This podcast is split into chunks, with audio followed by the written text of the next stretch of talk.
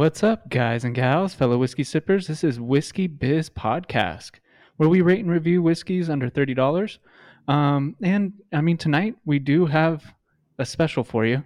Uh, we have, sorry, we, we have Jason I froze from, up there. from Eastside Distilling. Am I saying that right, Jason? That's correct. Yes. Eastside Distilling, and uh, we're actually going to be reviewing their Burnside Rye. If you listen a couple episodes back, we did a Burnside episode where we did the Goose Hollow and the Buckman, and uh, we figured um, Jason was available, and uh, we wanted to do the rye with him. So, um, Jason, do you want to introduce yourself a little bit and give a little more background to the listeners? Yeah, my name's Jason Erickson. I'm the head distiller for Eastside Distilling, and I've been with the company for almost seven years now. Very cool. That must be a fun job and also Yeah. stressful. Um, stressful, not so much. Okay, well, that's good. it, it is a fun job, but uh, yeah, I I get to do stuff like this. I mean, that's it's fantastic. That is cool. Right, That is right. cool. Yeah. And then you have a product, and you're. I don't think your name's on the bottle, but Nope. you know you're the the head guy behind um behind the bottle. Yeah. That's awesome. Um, what? It, so we know the Burnside line. What other lines do you guys have? If any of our listeners drink other spirits, So our other big seller is Portland Potato Vodka, okay, and uh, that's actually available online through High Times Wine, I believe. okay, And uh, I just looked at their website, and it's a really good deal. It's like sold selling for like thirteen or fourteen bucks. oh wow, All right. It's it's an incredible uh, potato vodka.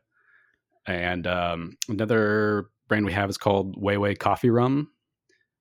Uh, it's just like a, a little boutique uh, style coffee rum. It's like good replacement for Kahlua. And we use coffee beans that are sourced from a single farm uh, in Guatemala and roasted here in Portland by Portland Roasting Company.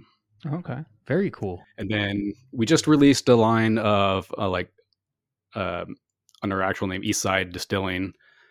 Released a small batch rye, a single malt, cherry cast single malt, um, released an aged gin, eleven year old rum, and a couple other ones. It's straight bourbon. It's pretty much going to be like fourteen years and up. So Very cool. Yeah. Very cool. Um, yeah, I think you have a total of four bourbons under Burnside and a rye, correct? Or am I missing one? uh, Or not bourbons, I should say whiskeys.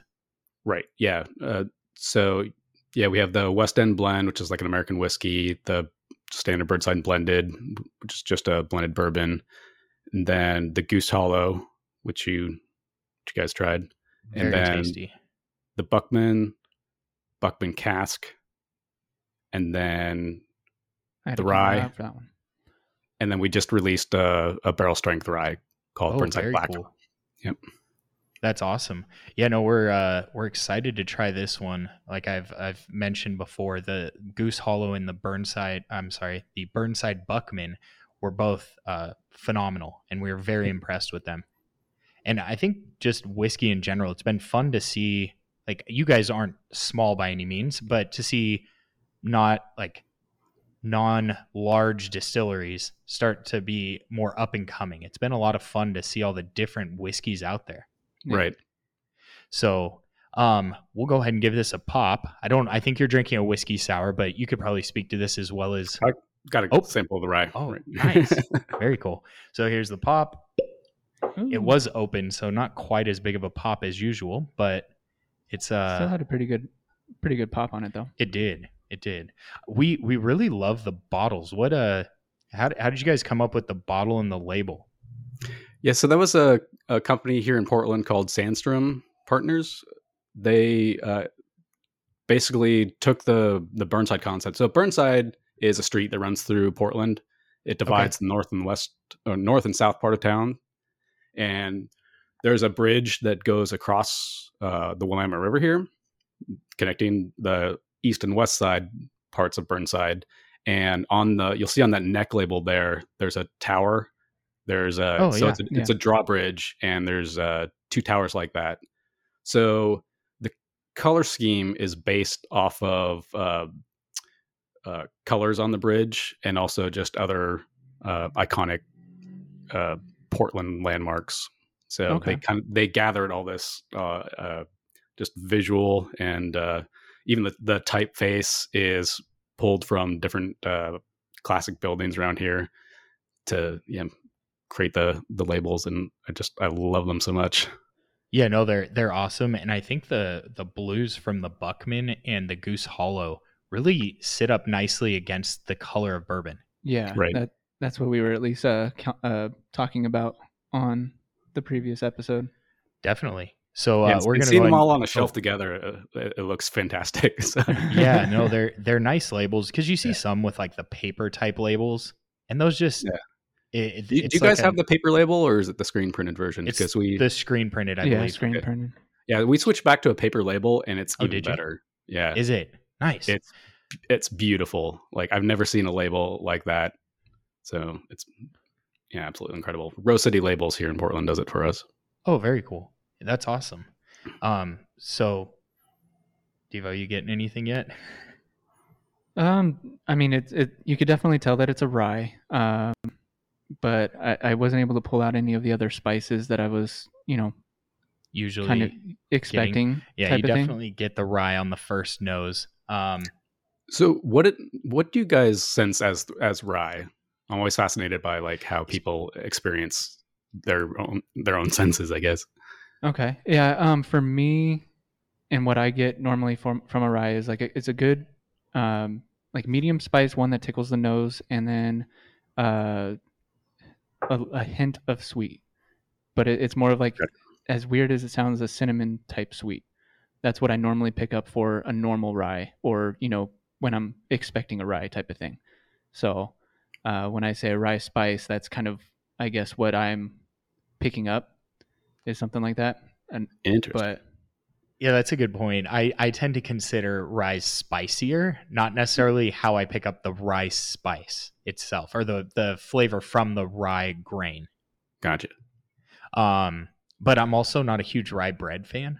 so Mhm. that would be the the closest thing that I could compare it to because I don't, you know, I don't have rye sitting around in my house.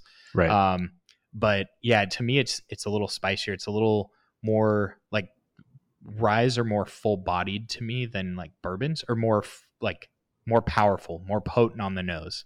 Like if you took a 90 proof rye and a 90 proof bourbon, I, I feel like you get a little more shock on the no- nose when you are nosing a rye. That sounds Wow. really weird to say it that way, yeah. but See, I um, get the the- opposite. I, I said I tend to think that ryes are a little bit lighter than Okay. bourbons for me. And so so when I first like smell it, it smells like uh like fresh hay.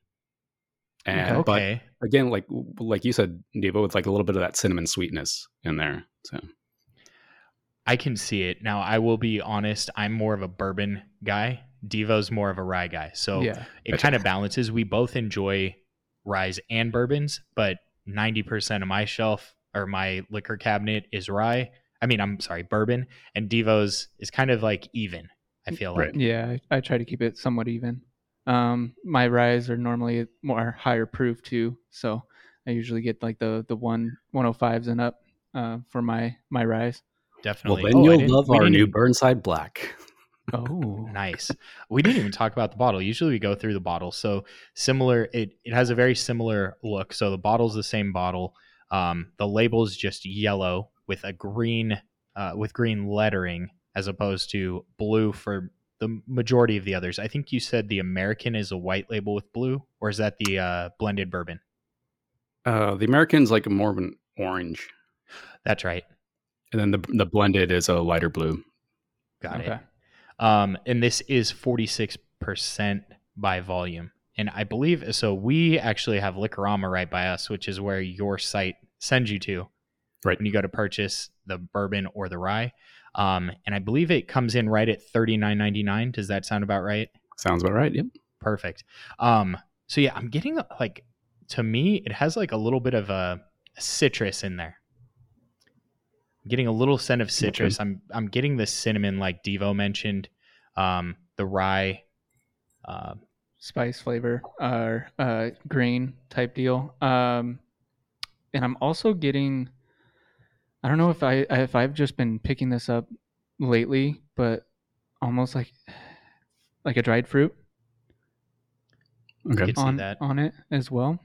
Um, but yeah, I don't know. Now I will say, so you guys use Oregon. So the process is it the, its whole lifespan? Is it aged in Oregon oak? No, so we source our whiskeys for the Burnside line Okay. from different distilleries back east, and so we'll make a blend like this. Uh, Burnside Rye is a blend, and then we rest those in in Oregon oak casks, Okay. and there'll Are- be different sizes. We have like uh, 30 gallon, we have some standard 53 gallon, and we have 100 gallon uh, puncheons. And Okay. we'll generally like the rise is is a mix of 30 gallon and 100 gallon barrels, and then there'll be varying levels of toast or char depending okay. on the barrel. Very interesting. I was the reason I asked that is I feel like even a, it, there's a similar scent that I get from it, like on the oakiness, that's different from your standard rye or bourbons, but it's consistent across all the lines. Right. At least the ones that we've had, and it's just distinct. I can't quite put my finger on it, but it's just slightly different. And I was wondering if that's partly due to the um, the Oregon oak, as opposed to Yes. Yeah, Oregon oak has a very distinct flavor to it. When if if you ever get a chance to sample it just like on its own, it's uh I mean, I don't really like to describe things because it puts a again, it's like it's the taste memory thing. Everyone has their own taste memory, and Right. of course. um, a lot of people can be uh, affected by that. Right, right. So, but what I get is a like a pu'er tea. If you ever had like a smoked darker tea, like uh, again, like you look like you don't know what I'm I'm talking yeah, about. Yeah, I mean, I, I haven't, I haven't had a well, yeah, and I haven't had a, a smoked tea.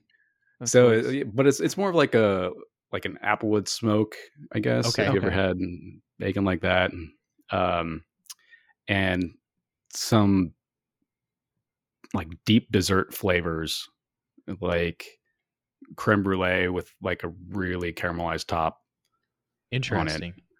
and go ahead. Oh, I was gonna say I took my first sip, and it's it's so pleasant. Like it's just such a nice sip. Um, and w- one thing that I tend to touch on a lot is if someone new to rye would like it or if they wouldn't, because it's a big transition. Even going from bourbon to rye, it's a very distinct Right. palate, and especially if someone's not even a bourbon fan, going to a rye, it's it's a it's a big change. Um, but this I could see someone new to rye or whiskey thoroughly enjoying this. Nice. Um, it's to me the there is that oakiness that you mentioned, but to Mhm. me it's like a sweet oaky, like a sweet smoky flavor in there. not like a peated or or Exactly. a Scotch type feel. Exactly. But it's it's not so I'm not a huge fan of sweet alcohol, Right. but it's like a nice sweet that balances very well with everything else in there. Yeah, and for me on my first sip, I, I would- I'm, it's nice and smooth. Um, there's just a little bit of warmth, not too not too much of a burn or anything like that. So it goes down very smooth, and um, the rye flavor comes comes in. Then it, it there's a, a little bit of of it. Uh, I like to call it like a the tickle, or you know, like uh, you know, you could t- definitely tell that it's a, a whiskey, but then it, it, for me it was finishing um, almost piney um, for me like a, a refreshing little like i don't know like it it, it finished very well um, on the first sip even so and that's first sip of the day first sip of Right. of this you know it it's it was a very good first sip Right. Yeah, I Um, found that o- over the years, uh, with when people are describing the Burnside line, it really depends on their their experience with whiskey. Because if they're new to whiskey, it can be that oak flavor can be a little bit overpowering for a lot of people. But the more experienced whiskey drinkers, like, are, tend to not be as affected by oak as much, especially like if you had older bourbons, just because like bourbon gets put into like new oak Mhm. like like new charred oak so it like if you have something anything over like 12 years it starts getting like very tannic and just like just like a massive structure to it. So And how long is this one aged for? the rye is a blend of I think two to six years. Two to six. Okay. Yeah. Yeah, it's it's ext- to me. So in most for most ryes, I find ryes to be much like simpler than bourbons. Like there's so many different flavors in a bourbon, but rye is usually kind of the rye kind of overpowers a lot of it because it's such a strong grain. Right. Um, but this to me is actually pretty complex. And I noticed that with your other line, your or your other whiskeys, the Goose Hollow and the Buckman. And we had the hardest time picking out the flavors because or the the palate and the nose and because it's so like there's so much going on and it blends so well. So well, yeah. I was gonna say that that was part of the fun of it too. Was like, wait, I I'm getting this, but I I don't know if that's it.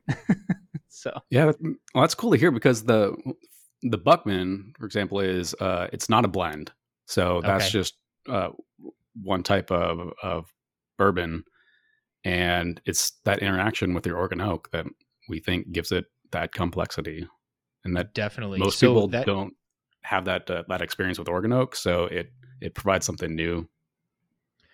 definitely the um the Buckman's aged 10 years. Is that age the minimum like when That's you a that's a minimum. So okay. okay. there there there is a blend of it's so it's the same juice, but there are there's a blend of very of different ages in there, so it can be up to 14 years. Yeah, that was uh that was uh, Oh, it was dude. very impressive. I felt like it was almost like a dessert bourbon. The Oh, nice. That's how it came across to me. Yeah. It's like a nice nightcap. I, I was glad that you let me take that bottle home. um but yeah, this is so enjoyable. It's I don't I don't know how to say anything better than that. It's very enjoyable. It's I'm trying to compare it to like another bourbon or uh, rye. Jesus, I always say bourbon. Um, it's because you're a bourbon man. It's I fine. am. Um, I think the closest thing I can compare this to, and Devo, correct me if I'm wrong. I'm thinking like the closest rye I can compare this to is Knob Creek twice twice barreled. I'll take that. Yeah. yes. I, I would I would say that that is uh that is actually a good comparison um, for what we've tasted on the show and and what we Mhm. have in our cabinets. Um, this one definitely, I think it competes like right alongside it. I, I agree. I think the only difference between the two is the proof, and The it's proof, yeah. eight eight proof higher in the uh, Twice Knob. Creek. Yeah. but this this like plays right along with it and uh i'll explain in my rating later why i say that but it's uh it's so complex and it's i mean it's it's likely due to the i mean it has to be the oregon oak that's doing it because i've never gotten flavors like i have from your your your whiskeys Yeah.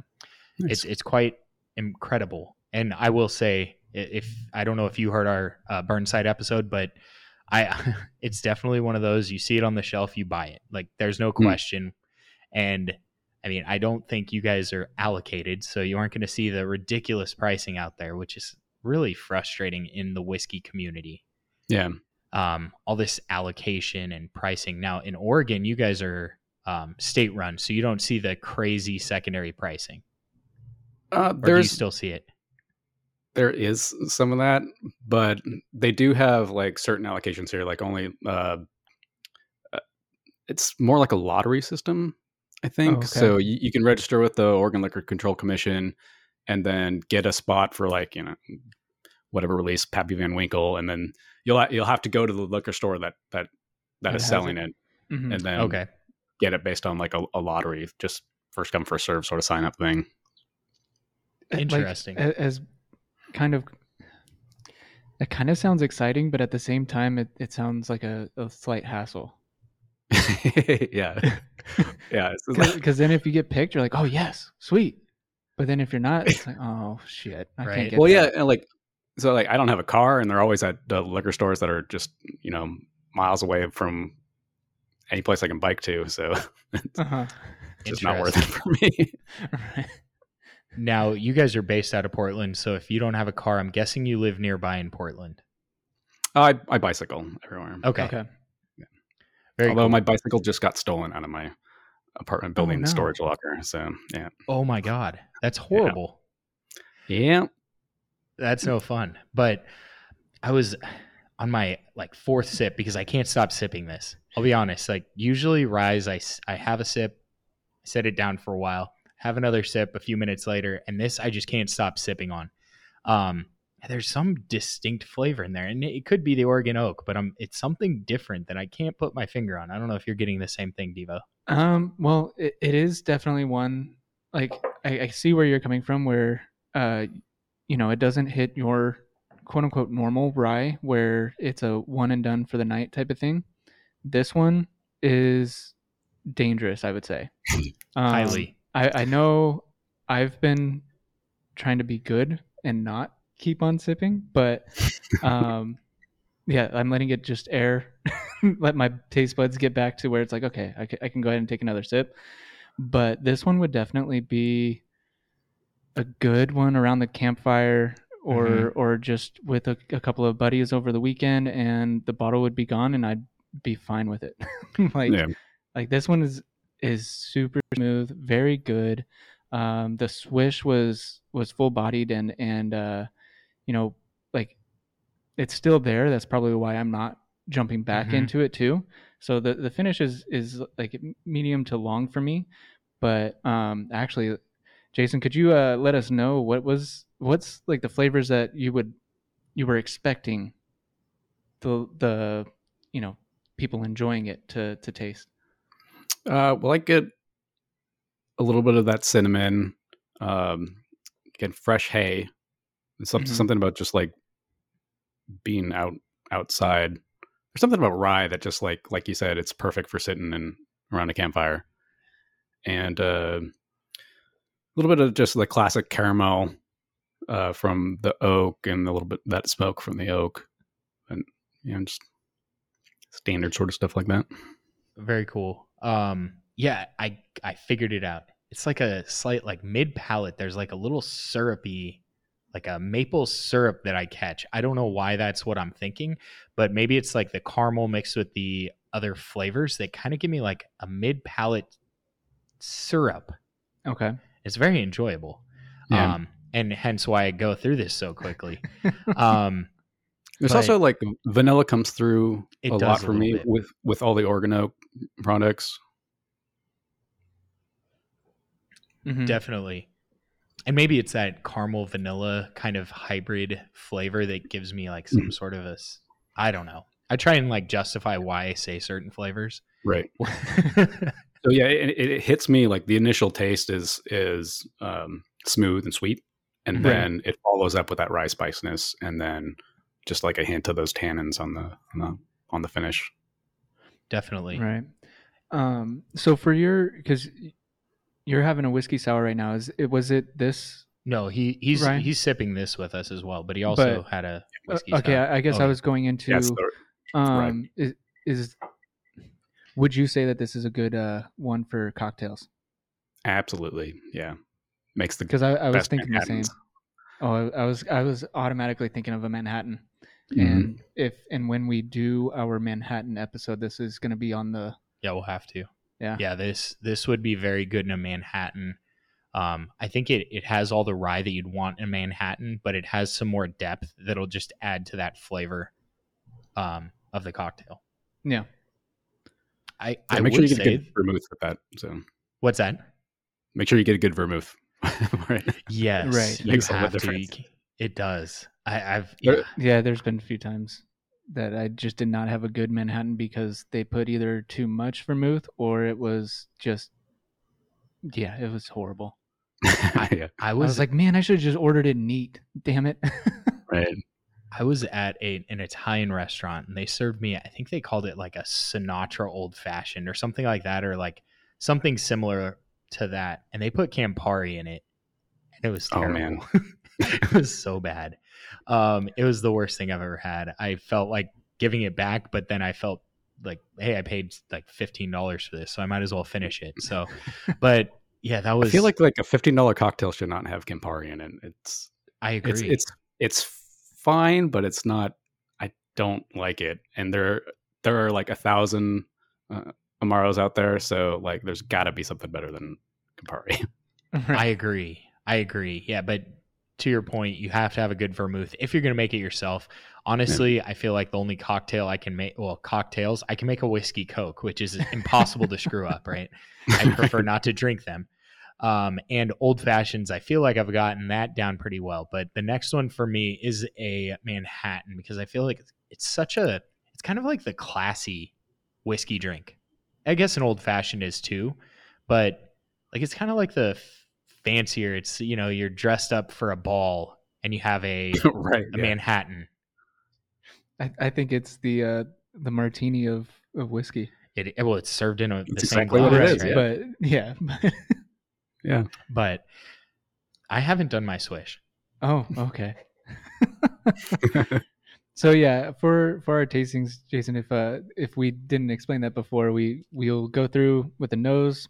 We do one sip, two sip, and then a swish, and uh try and pick up even more flavors. But it looks like Rob's still showing that uh he, he's only nice picking up that uh that syrupy and It's just Like- nice. I like the as weird as it sounds for when I say this almost every time that I end up saying it, it, it has a good coating.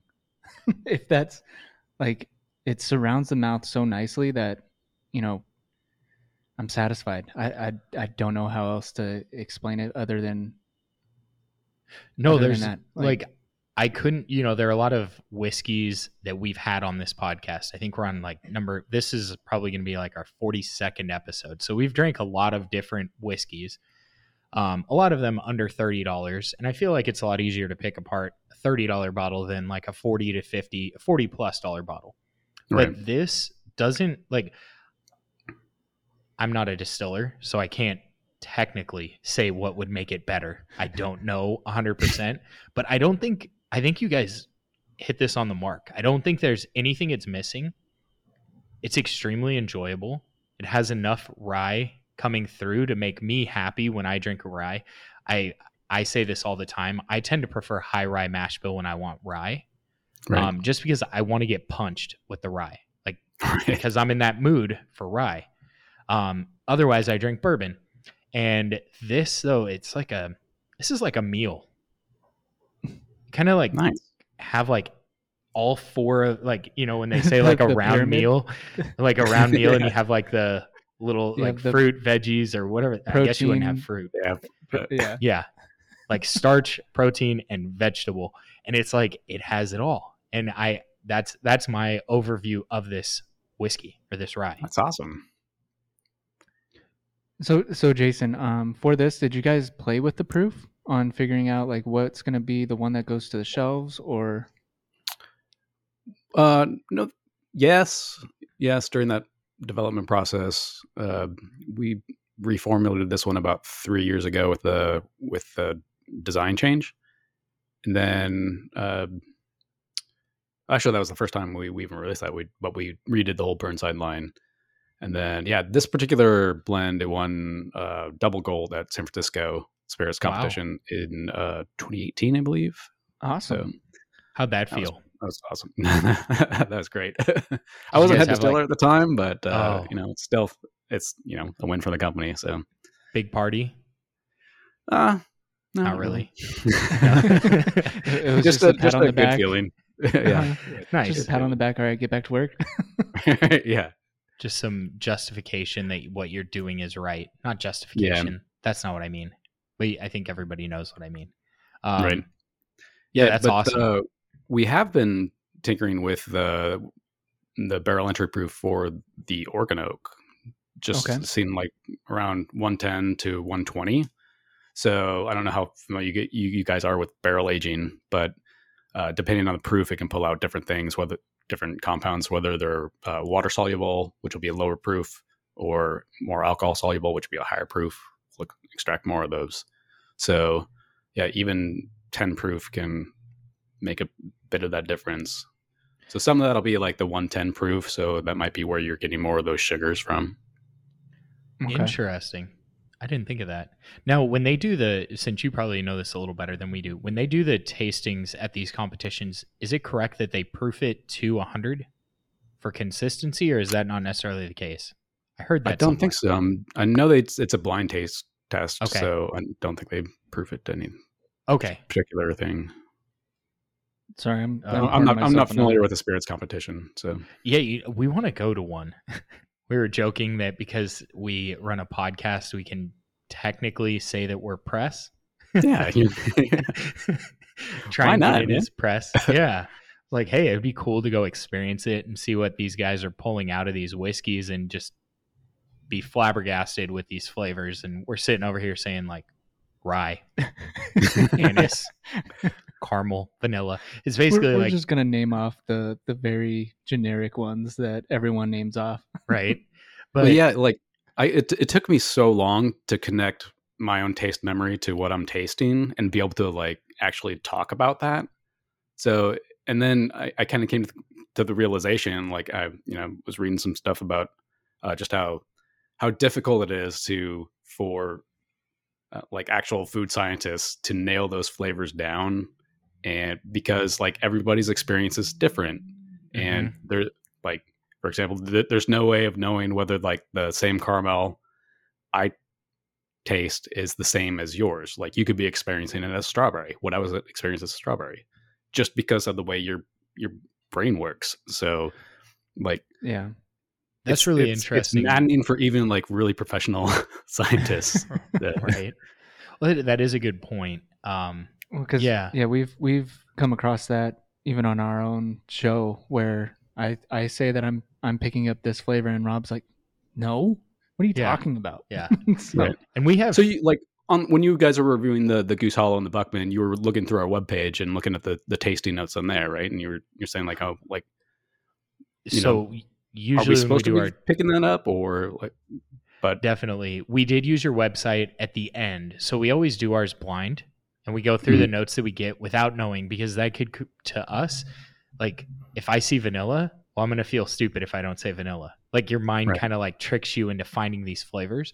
So then afterward we go back through and we say, okay, this is what they're saying, and then we Right. take another couple sips and see if we really get that now that we're thinking it. Right. So but that's going to be based on you know those are based on somebody else's palate from a different course. maybe a different region from where you guys grew up and your experiences with food growing up so Right. definitely yeah we um we tend to use because some of the bourbons that we try or whiskeys we try aren't like the distillery doesn't necessarily say the tasting notes and we Mhm. use breaking bourbon a lot i don't know if you've ever heard of them no so they do a lot of reviews pretty much i mean i think we've only had one or two out of 42 yeah, that have not been on there. been on there and we we tend to get that kind of situation with them.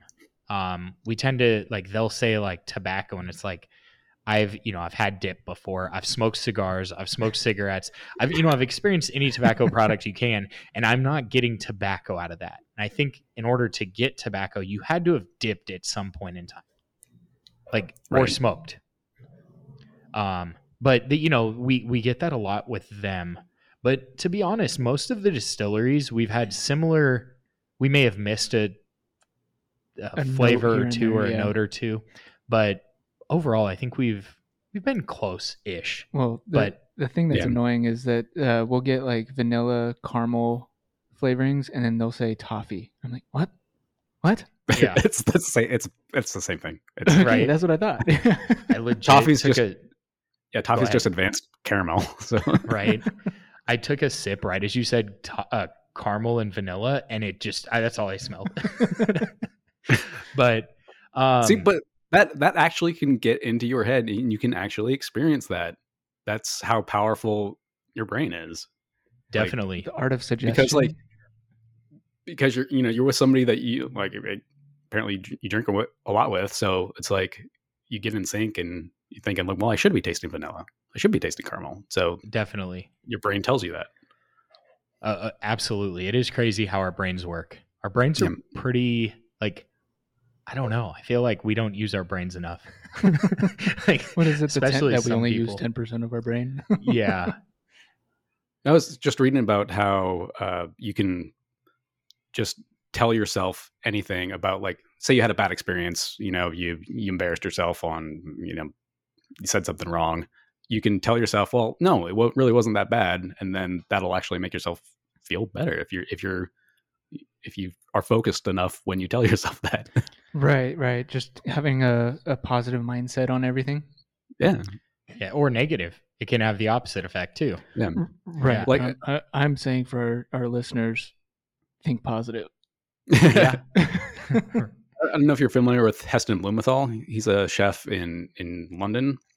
So he says like the the best way to uh, make a bottle of wine better is drink it with somebody that you love. Okay. So and then it'll just because the experience of the experience of like that to, togetherness will make the experience better. That makes sense. That is that's a good point. Like, yeah. Anytime I've had alcohol with people that I didn't enjoy, it didn't taste quite as good. yeah. And you just kept drinking the Yeah. Jack and Coke to forget about the people that you're around. Yeah. I got you.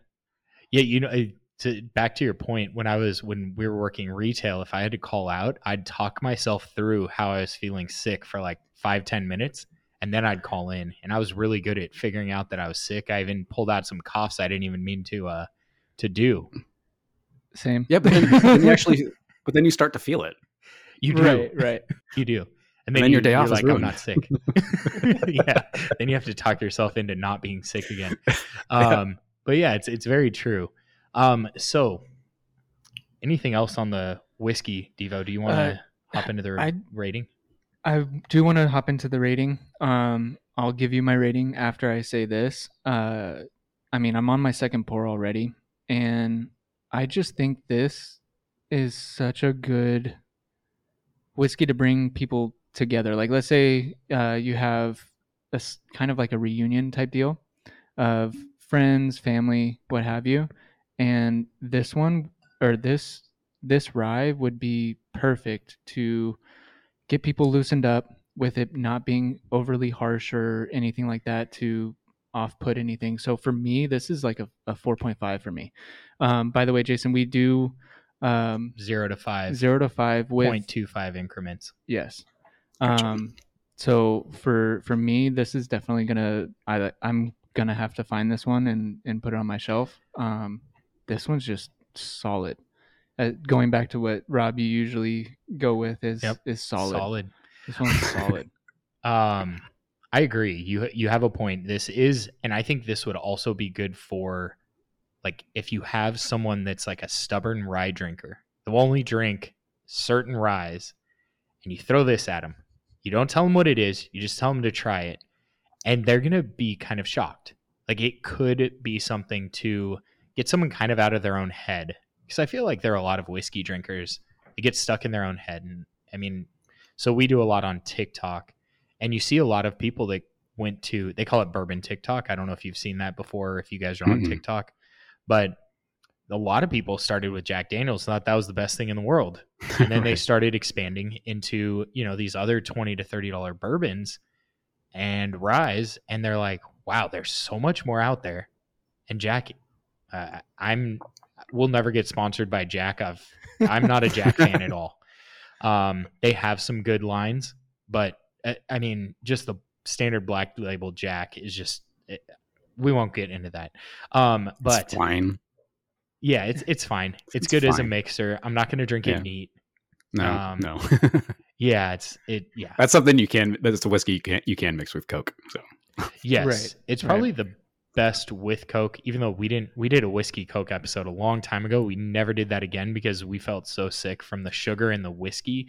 It was just too much. Even though back in the day, that's what we drank at parties. We drank whiskey Coke the whole time. Whole time. and now it's like I can't do it anymore after sipping whiskey and enjoying whiskey. It's just it just threw my stomach off. But this would be a good one to give someone that enjoys rye and you just want to kind of throw them off Just a little bit. It- because it's it's so like I said before, it's so deep. There's so much going on with this compared to a lot of other ryes. And again, the only one that I felt that way about was Knob Creek twice barreled. Right. which I think that's another phenomenal rye. And that's why I'm also going to give the same rating at four and a half out of five. Just to give context to you, Jason, I've only given the highest rating I've given is four and a half. Devo has given one five. Um, we used to not do 0.25. We did half points. We just switched Hmm. to the 0.25 because we've done so many now that That we kind of need to to be able to narrow down it's hard because you exactly where we're at. yeah, if you give something a four, but it's not quite deserving of a four and a half, or you you, you know something slightly better than another four you gave, well then you know four point two five may fit better. But this is definitely this is a solid four and a half for me. Um, there's nothing really. Th- I don't I- think there's anything you could do better with this. This is just great. I'll take Especially four for the point price point and everything like that. Yeah. Yeah, Like forty dollars. You can't beat that. And for any listeners, if you are outside of, I, I uh, off the West Coast, do you guys distribute primarily on the West Coast right now, or are you across the country? That's correct. No, it's just on the West Coast. So if you can't find it in the state you're in, you can go to liquorama.net and they will ship to, I believe, any state. Not 100% sure on that, but you should be able to get it in any state from liquorama.net.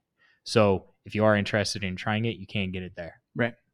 But this, you did a great job with this. Um, by the way, I don't think I'll, because I'm a bourbon guy, I don't think I'd ever give anything over a four and a half on a rye. So this will probably be my top rated rye.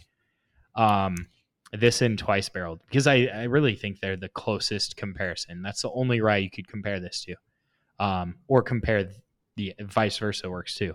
But you guys did a great job with this. Thank you. Yeah, and it, it's uh, the only ride that I know of that's rested in Oregon oak, so it's unique for any ride drinkers who want to experience something new and unique.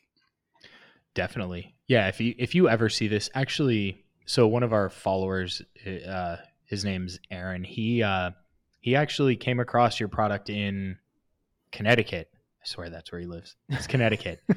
He's gonna yell at me in the car if I'm wrong, but I'm pretty sure it's Connecticut. The alcohol is hitting me, which is surprising because this is only 46%, which that's another thing. The fact that you got all this flavor into a 46% bourbon, I mean, rye, Jesus, there I go again, um, is incredible. And it was the same thing with Goose Hollow and Buckman. You guys get so much flavor into something under 100 proof. It's very impressive. yeah, the Oregon oak barrels, man, they're something special. They're they're incredible. the The trees are fantastic. We actually have a, a, a tree. It's about uh, three quarters of a mile away from my house. It's a called a heritage tree here in Portland, Interesting. and it's actually older than the city.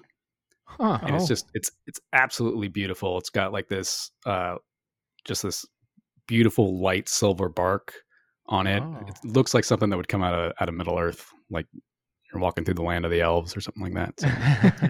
So it's just really fantastic. you know they're they're uh, well you were very humble for saying that because you could definitely just be like ah we're just great at this but the fact that you you lend it to the oregon oak but you guys at least came up with the idea to use the oregon oak Yeah. which that's awesome Yeah, Um, that was my I'm- predecessor, uh, Mel Heim. She like I think that they, she started that in 2012. So, okay.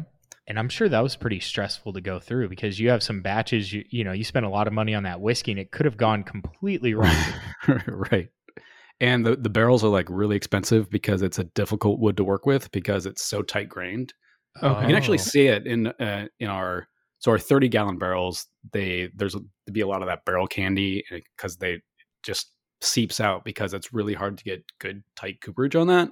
But on our 100 Okay. gallon barrels, they just look beautiful. So that's like the size to get. But again, it's like it's really expensive because it is so difficult to work with.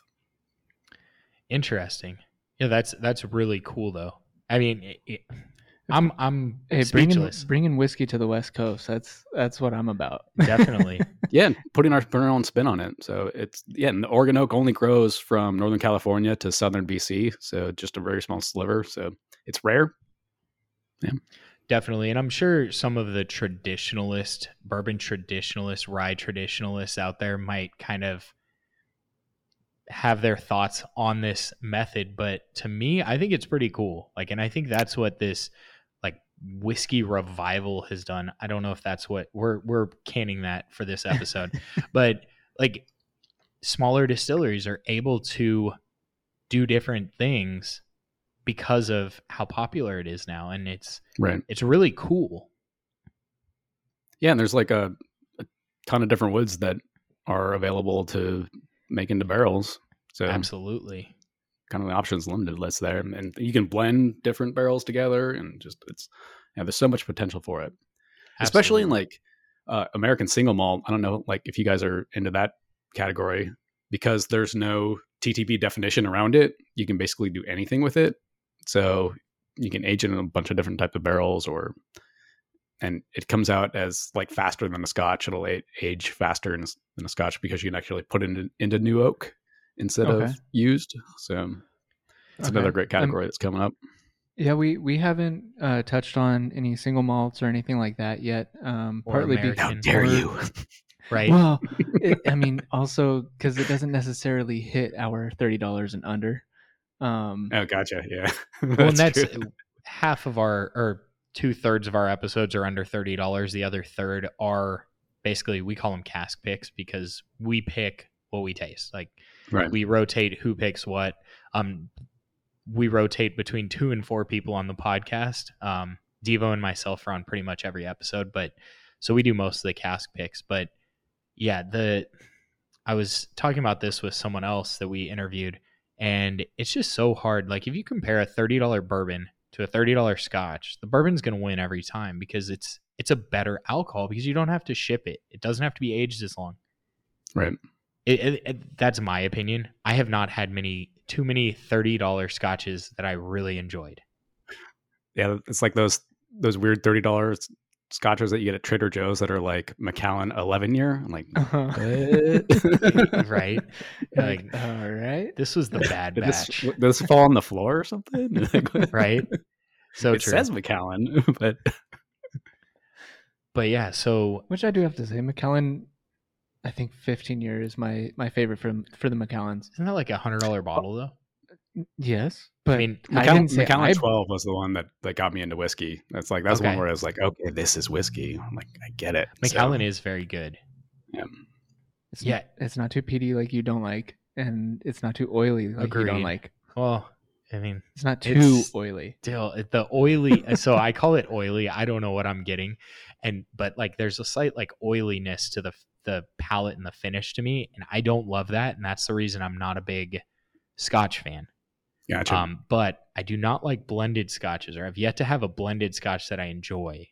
Hmm. Um, personally, I've only, I mean, I've probably had what 15, 20 bottles of scotch in my life. I've probably had 150 bottles of whiskey by now, um, or bourbon, bourbon or rye. Um, but yeah, it's it it is interesting. I will say one of I don't think I have any American whiskeys on my shelf. Your American whiskey would be the first one that I would try, or first one that I would actually buy. Your your lineup's been has not disappointed, Disappointed me at all? Yeah. in any way, shape, or form. So, um, but four and a half on the review. Um, that's going to be a top five for us for sure. Yeah. In 40 That's awesome. episodes. So, um, very impressed. So, usually, Jason, at this point in time, we'd hop into like a whiskey talk, but we thought it could be fun to kind of, kind of talk whiskey with you. Um, sure. kind of pick your brain, unless there was something else you wanted to talk about the rye that we missed. No. Um, so we thought it'd be fun to kind of let you tell your story a little bit, talk a little more about East Side and how you got into bourbon, kind of stuff like that. If you're comfortable with that, we uh, think it could be kind of fun. I got to be honest. Like after working with bourbon for almost seven years, it's not my favorite whiskey. Oh, Really? really? Okay. So Yeah. you are more towards the Scotch Uh, since you said Macallan's was the one that just- got you in it. yeah, just anything corn based. I'm just not a huge fan of. Okay. If it's if it's like one of those 100 percent, you know, bottled and bond corn whiskeys, not a huge fan. Mellow like I get it. I What's yeah, that? I get it, but there's something about the flavor that just doesn't work for me. So there needs to be like um, a strong, just other grain in there, like a rye Okay. component or a wheat component, or yeah, barley is. I was gonna say, do you play with the barley a lot too? Since yeah, I mean, like I do my is- own like experimental single malt stuff, like nothing that we'd release yet, but um, it's yeah, that's one of my favorites. So Interesting. it's kind what is your what is your favorite uh, spirit that East Side has come out with or has on its lineup right now? Well, our new small batch rye, which is actually like my first official blend that I did as after being named head distiller. Uh, That's exciting. Uh, yeah, it's pretty awesome. So that that won gold at San Francisco this year. Nice. So um, it's Congratulations. good coming out of the gate with that one. Thank you. Yeah. So um, obviously, I like that one. Our new Burnside Black, that's uh, cask strength, so it's 110, and is uh, we actually put that into our Burnside into Oregon oak casks that had our bourbon in it. Okay. So it takes on just like the tiniest hint of that of that bourbon, and that's like a that, for me that's a good spot for bourbon to, to be. It's just a little tiny hint.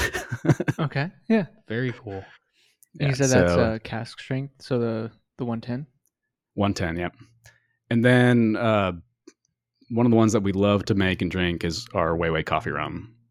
Okay. It's- Absolutely delicious. I'm not gonna lie. When you were talking about that earlier, I was like, oh man, I, now I'm feeling for some rum right now. But yeah, we know what rum does to you though, Devo. yeah, Yeah. that I also like, uh, like for fun, I just like distill my own rum, and it's like I absolutely love it. I was gonna say, is it is it any different from distilling whiskey? Yes, Okay.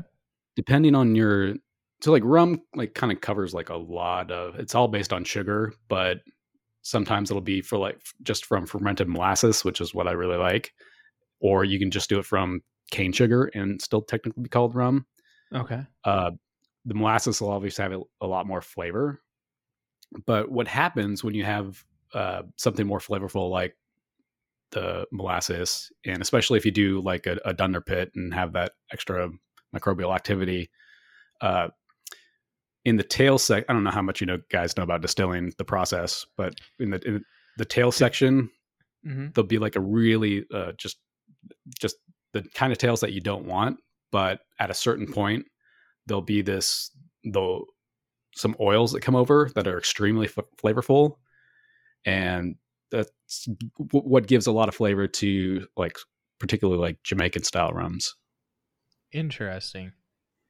Yeah, no, I'm I've had some rums that I've enjoyed. Um, but I don't tend to drink a lot of rum.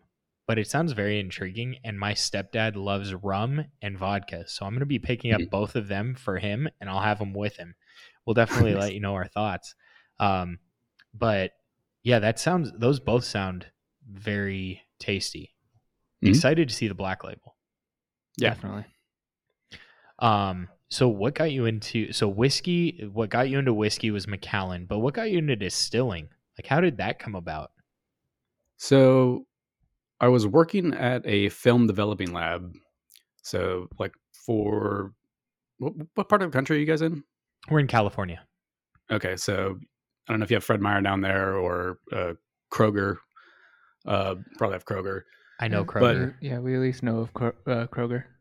So when you when you had like a disposable camera Mhm. back in the the film days, like you would drop that off at one of these stores, and then it would get shipped to us here in Portland, and then develop that, and then I'd worked there for almost uh, ten years, and obviously this was like back in the early aughts, so uh, digital was coming up really fast, and you know cell phones were getting smaller and better cameras on them, so that was kind of going out of the way, and uh, just finished.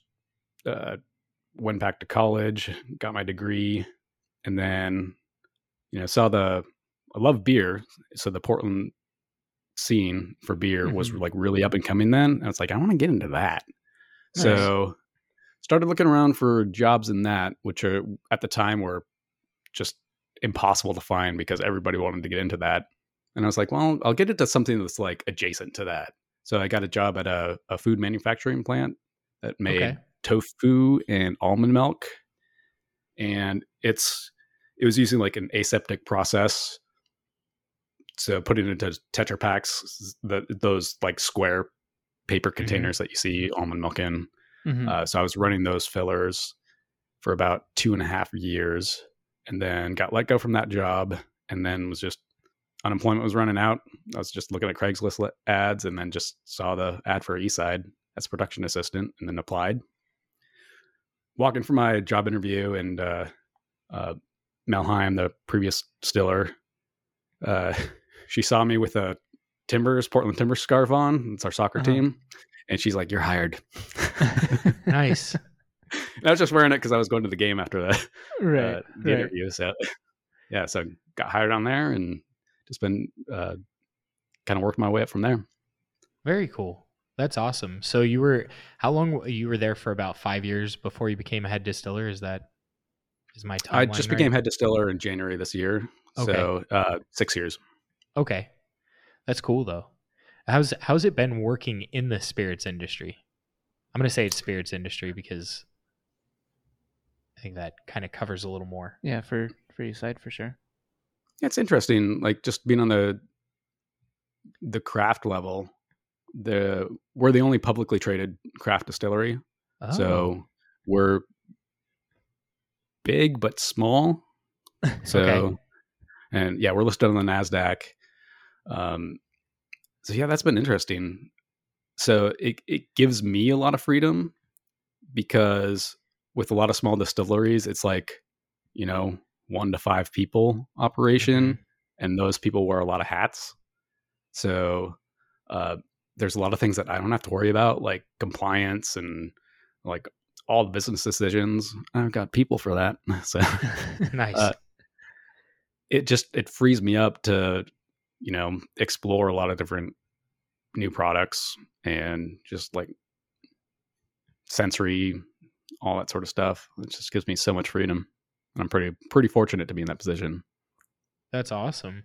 So like when you come up with a new idea or these trial barrels that you do or trial batches, I think you said barrel, right?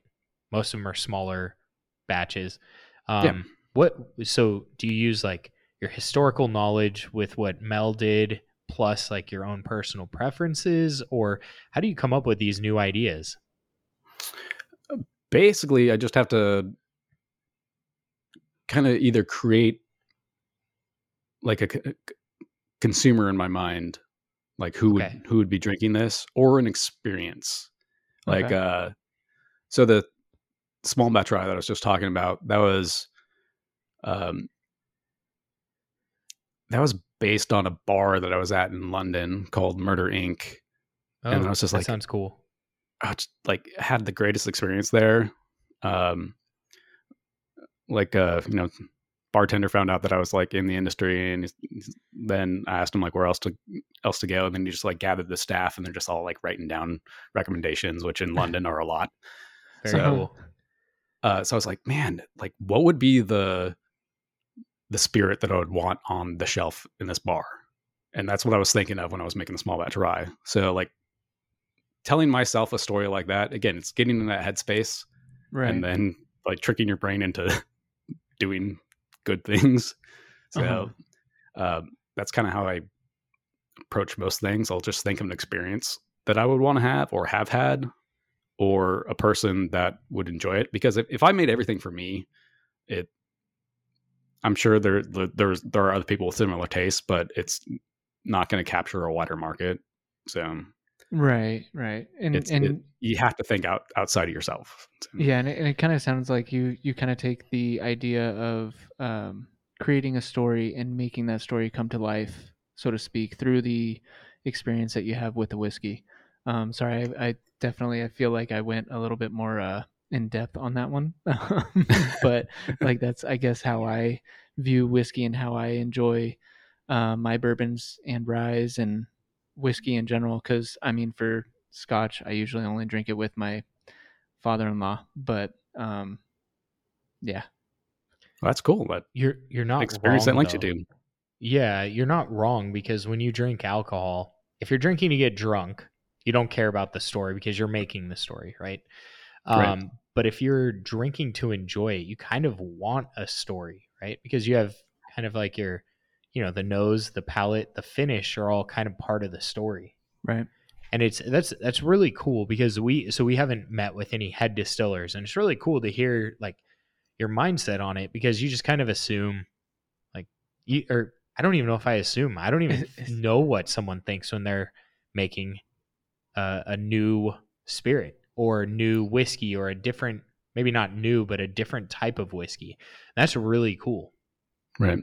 Yeah, a lot of stories that you, you'll hear be like, uh, you know, uh, this is something I, that I would, you know, distilled on my own at home when I wasn't supposed to, and then so it's like thought I could turn it into a business, and so they'll have recipes, which is like that's a totally great way to do it, but um, yeah, it's just a matter of how you approach it, and like so for our production team, it's like we none of us really like liqueurs or anything like that, Okay. so.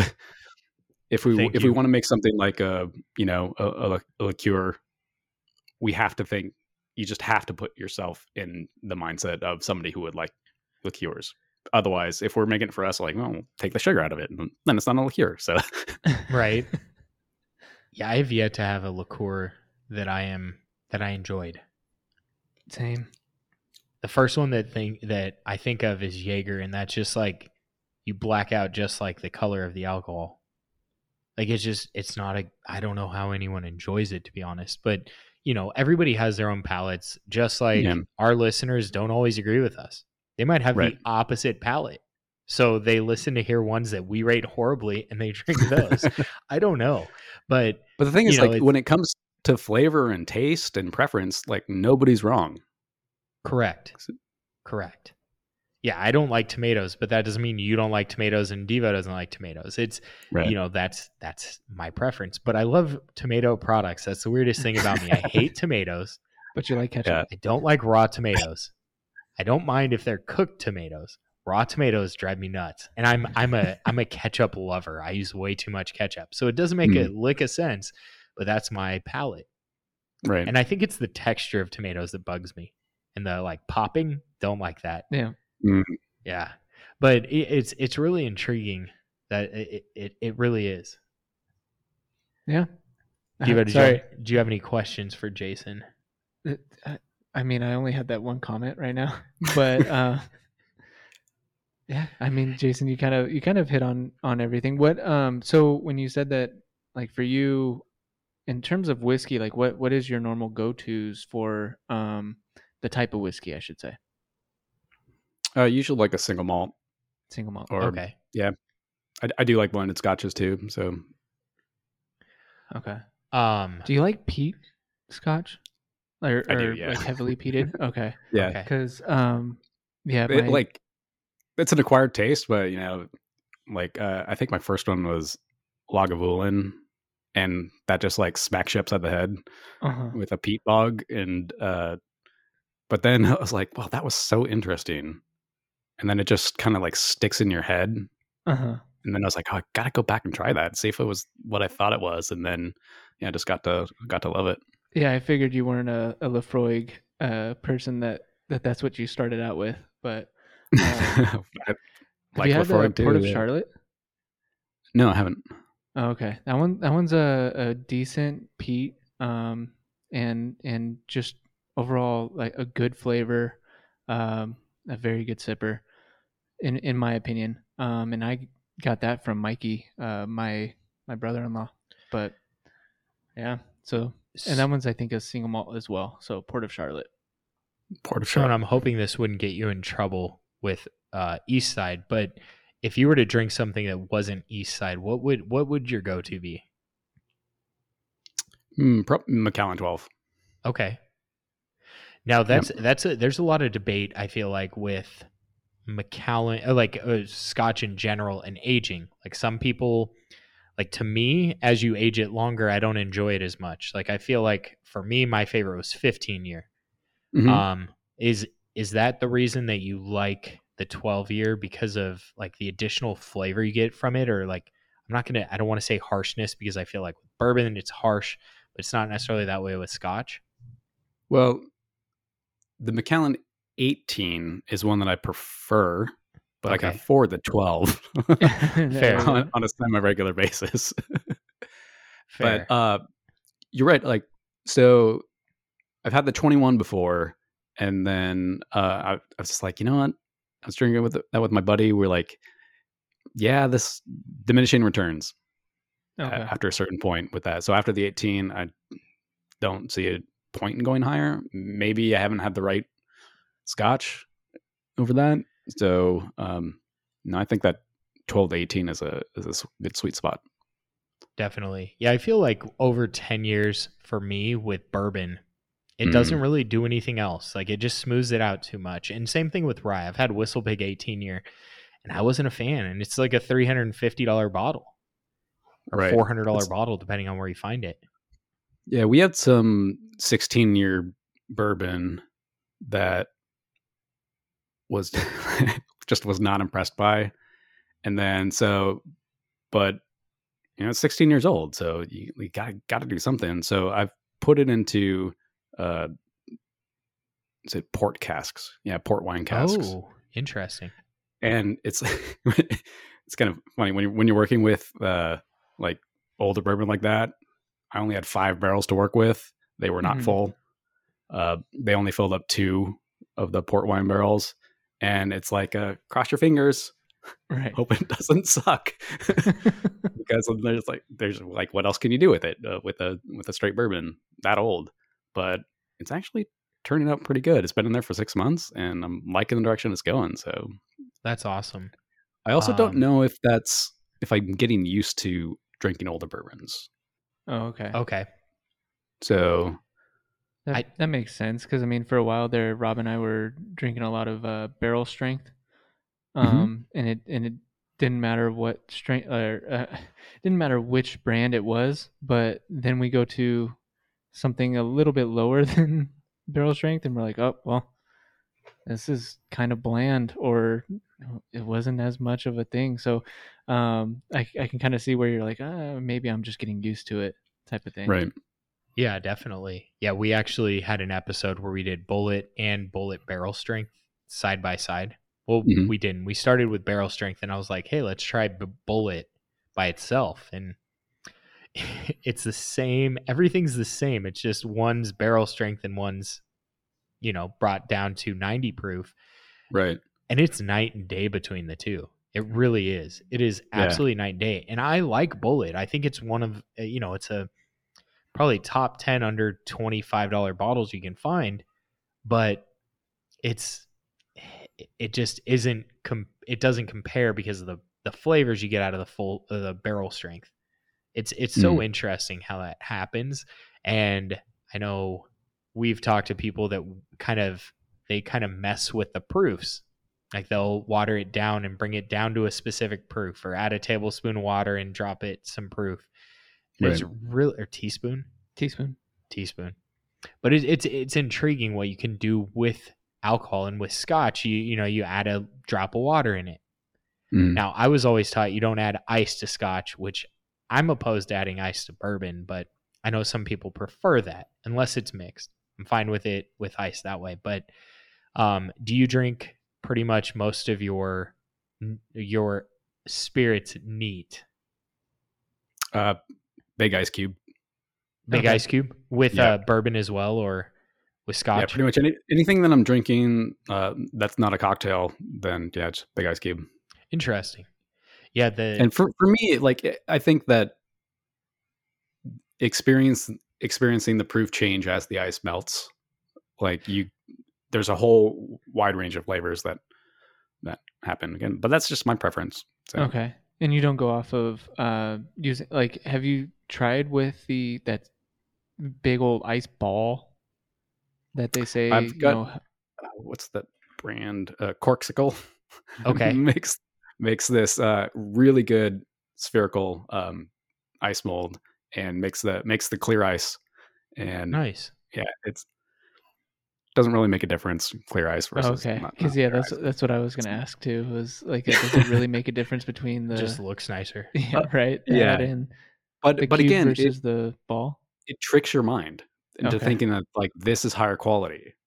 So I That's a think it was uh, if you don't follow Jeffrey Morgenthaler, he's got a f- like fantastic drinks blog. He's a bartender up here in Portland. He actually uh, he uh, uh, ran runs the San Francisco Spirits competition starting this year. okay oh okay very uh, cool So he did a like a dive into that where it's like yeah, it's like not doesn't really matter. That's intriguing. But I know there there are places by us that sell that like that brand that makes the ice cubes in like a bag. Have you seen that? It's like in Mm-mm, like a it's almost like a metallic like one of those zip bags. I haven't That the place we got Stagg Junior and single uh, EH Taylor single barrel from, they sold it, and it's like this super high end ice that's perfectly clear, and it's like why the heck?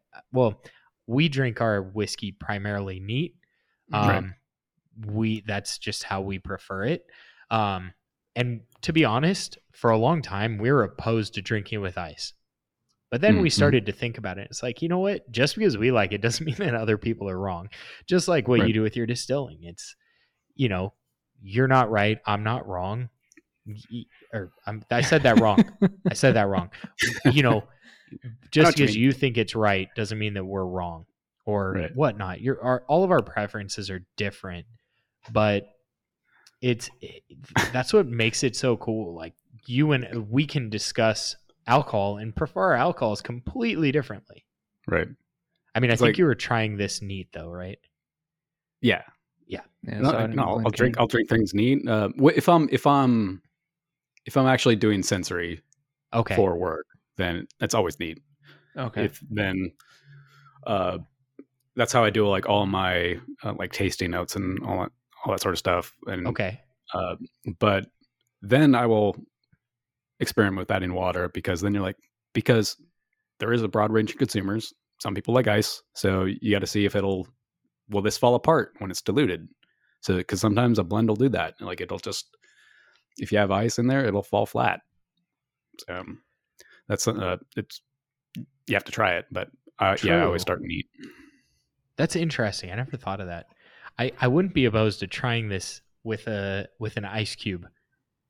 Just to just just to see because I feel like there's plenty of flavor that you could water it down and you'd still you'd probably pick up on some additional flavors. Right. Um but yeah. I also can't wait to try this in a Manhattan and also to try your Goose Hollow or Buckman in an old fashioned. I feel like the Buckman could make a hell of an old fashioned. Goose Hollow, there, yeah, the there's a beer bar here called Loyal Legion. They made like the best old fashioned out of the Goose Hollow. It was absolutely incredible.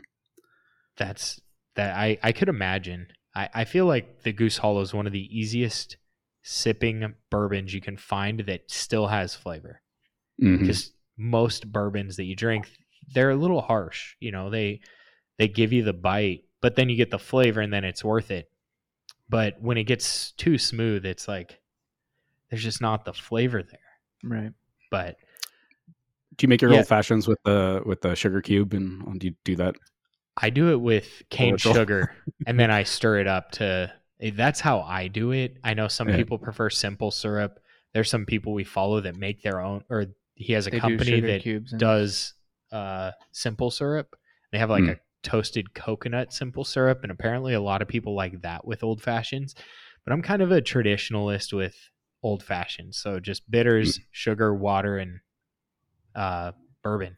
That's how I make them and it's turned out pretty well so far. Mhm. There's a bar here in in just like right across the street from me called the Botanist, and uh, when I first moved into this building, I like found found it and it was like just this incredible cocktail bar, and was sitting there talking with them about uh, the the simple syrup they use, and it, they use palm sugar, which comes in like a solid block that oh, they have to they have to heat up to in order to get it to liquefy, and then uh, then they dilute it to make their their simple syrup, and that's how they made their their uh, their cocktail with it. And I was like, so like why why palm sugar Palm syrup and not Yeah. something else? So like they made up uh, with the same ingredients, just change only changed it to just a another simple syrup, their their standard simple syrup, completely different, ruined the drink. So- interesting. yeah gives you a little interesting insight into what bartenders do and just how how creative they are Yeah, I was watching a, a so a live stream of a bartender from Southern California, and um, I asked him to make an old. He was saying like, "What do you want me to make?" And he and I said, "Make an old fashioned." Because really, if I'm going to drink a mixed drink, it's either going to be an old fashioned Manhattan or I'm drinking whiskey neat. That's Mm. or from time to time I'll drink beer. Beer used to be my big Go to. go to. But Right. then since we've started getting into bourbon, it's it's been usually bourbon because I'm interested in what flavors I can get from different things. Bourbon and beer kind of took a back seat. But he used gum syrup. I was struggling to Mhm. remember Yeah. what it was. I'd never heard of gum syrup, syrup before instead of uh instead of simple syrup. Right. Apparently it has a little more depth. Yeah, it's, it's so it's, it's thicker, and yeah, it's it's just builds body in it, but it's basically just uh, simple syrup thickened. Okay. So in, instead of increasing the ratio of sugar, is is the kind of the, the theory behind it? You're just you're thickening it up with the with the gum. okay. Okay. That makes sense. I was at That's a bar. Uh, at a bar like a Saturday night, really busy, and like ordered an old fashioned. Uh, it wasn't the place that like you would think. It, it's more of like a you know whiskey and coke sort of place, but like Okay. ordered an old fashioned, and the guy just like kind of like visibly sighed, and then got out the sugar cube and you know the bitters and like cherry and started muddling all together. I'm like. It's a busy bar, man. It's like just pour simple syrup in there. Like, um, Right. like, I, see appreciate the bar, I, pre- I pre- appreciate the bar craft, but just like I'm, um, I was expecting just a simple syrup and whiskey. So, but Just just a quick old fashioned. That's all I want. yeah. Yeah. I will say though, usually I try to avoid getting old fashions outside of like fancier bars or fancier restaurants or whiskey bars. Cause usually they just don't quite hit the mark. They're they're fine to sip on, but that's why I think they're great because I think uh, it it tells you the skill of the bartender. that's true. That is a good point because it's probably one of the most simple cocktails outside of a whiskey coke or like a I guess like a screwdriver. But Right. it's you know, it's a very simple cocktail, but it's easy to mess up. Right. if you don't do it right. That's that's a good point. That's a very good point. I never thought of that. Like that should be the bar right there. If you can make an old fashioned, you're a good bartender. Yeah. yeah. Partly because I like old fashioned. So, Right. um, do you like your old fashioned with a cherry? yeah. So uh, I I made my own cherries and cherry syrup and all that, and Oh, like aged cool. them. So it was uh, brandy that I distilled and then aged for three years, and then I made the like soak the cherries in there with some sugar and just they're fantastic. So I bet. that, that's Yeah, what I use. I I have not made one with cherry. I usually just do the essence of you know the orange peel Mm. and uh, the bitters and the sugar. But I'll have to kind of mess with that a little bit. I have some cherries that I spent a lot of money on because I'm not distilling my own brandy. I was gonna say, is that the one that we got from Total Wine? Those Yeah. cherries? Yeah, yeah. That was like that a little- sixteen dollars. I feel like for like a little container of them. uh, I think it's yeah. You only use one in a drink, so True. Right. It's not spend that some bad. money on it. It'll last a while, and then the syrup you can use in, in drinks, and that's really good too. So. That's true. That makes sense. Yeah. You keep making good points that I'm like, damn it. Like I want to complain about this and he keeps telling me that I shouldn't. And he's making Did you drink sense. I like. Sazeracs? I you know what? I haven't had a good Sazerac. Oh, that's a that's an interesting cocktail. Is it? So, uh, yeah, it's another one of my favorites. I think Um, they have it yeah, at the I mean, it's it's just an you're old right. fashioned with like an absinthe rinse and peychaud bitters, and Okay. uh, yeah, served neat. But uh, Hmm. I had a spectacular mess up with that one in uh, uh, at a bar in Vegas. Is that a cocktail bar? So you think they would know how to make a Sazerac, and the the server or the bartender must have been brand new. Just poured me a shot of Sazerac whiskey. Oh, I was like, Sazerac's It's like, not bad, but it was like not what I meant. No, it's still enjoyable. I'm like, I'm, Yeah. and Right. I'm not going to just be like, you know, send it back. I was like, I'll, I'll drink Sazerac. So right. You're like, uh, okay, I'll, I finished that. Can you give me Yeah. what I really wanted? right. That is interesting though, and you'd think that in Vegas you'd have kind of like not, you know, not necessarily the best, but you'd have very high quality bartenders out there. But well, it was I at an upscale cocktail hope. bar too. Yeah. yeah. I haven't had that many good bartenders out there. I'm still scared to order mixed drinks unless it's a whiskey coke. People can't screw that one up. I swear to God. They shouldn't be able to at least. Right? Unless Either they too strong or not enough. Uh, not enough whiskey there. Yeah, So, definitely. Um, Jason, before we go, any recommendations to bourbon drinkers to make the experience better? Anything that you can think of from the other side of the table, right? From someone that makes bourbons that would enhance the experience for a bourbon drinker or whiskey drinker in I general. know you keep going back to bourbon, bro. I keep saying bourbon. When I say bourbon, I mean whiskey. When I mean whiskey, I mean bourbon. It's I'm just kidding. Uh, the best bourbon that you're going to have is the one that you're drinking with friends. But Okay. uh, Burns, Burnside bourbon's pretty good too. I can't disagree with that. yeah, I mean the of the three that we've had so far, like all top, like gonna be on my shelf type whiskeys. Definitely. Awesome. Um, I think glad the, to hear it. The so oddly enough, I think my favorite's the rye, and I'm a bourbon guy. Um, I think the the rye hits it on the mark. Um, the Goose Hollow I feel is like is a very easy sipper, but it's it's very flavorful. The Goose Hollow, I'm sorry, I just said Goose Buckman. Hollow. Buckman is is kind of like you're gonna have one glass and you're done. That's to me because there's so much. It's it's it's like a meal that one, but yeah. there has beefy. yet to be. I have not had anything from your lineup on the Burnside side. That was that's confusing. Um, that I have not enjoyed. Um, so kudos to you guys. Kudos to you. Uh, we really look forward to hearing or to seeing what you have in store coming up, and we will continue to buy from you guys for sure. And we'll push you guys like crazy because you guys make good stuff. Awesome. Thank you. So, Jason, thanks so much for coming on. We really appreciate it. We'll definitely keep in touch with you to hear what kind of fun stuff you are coming out with. And uh, but we can't thank you enough for coming on and joining yeah, us. thank you. It was my pleasure. And uh, Devo, do you have anything to say? Keep it neat, friends.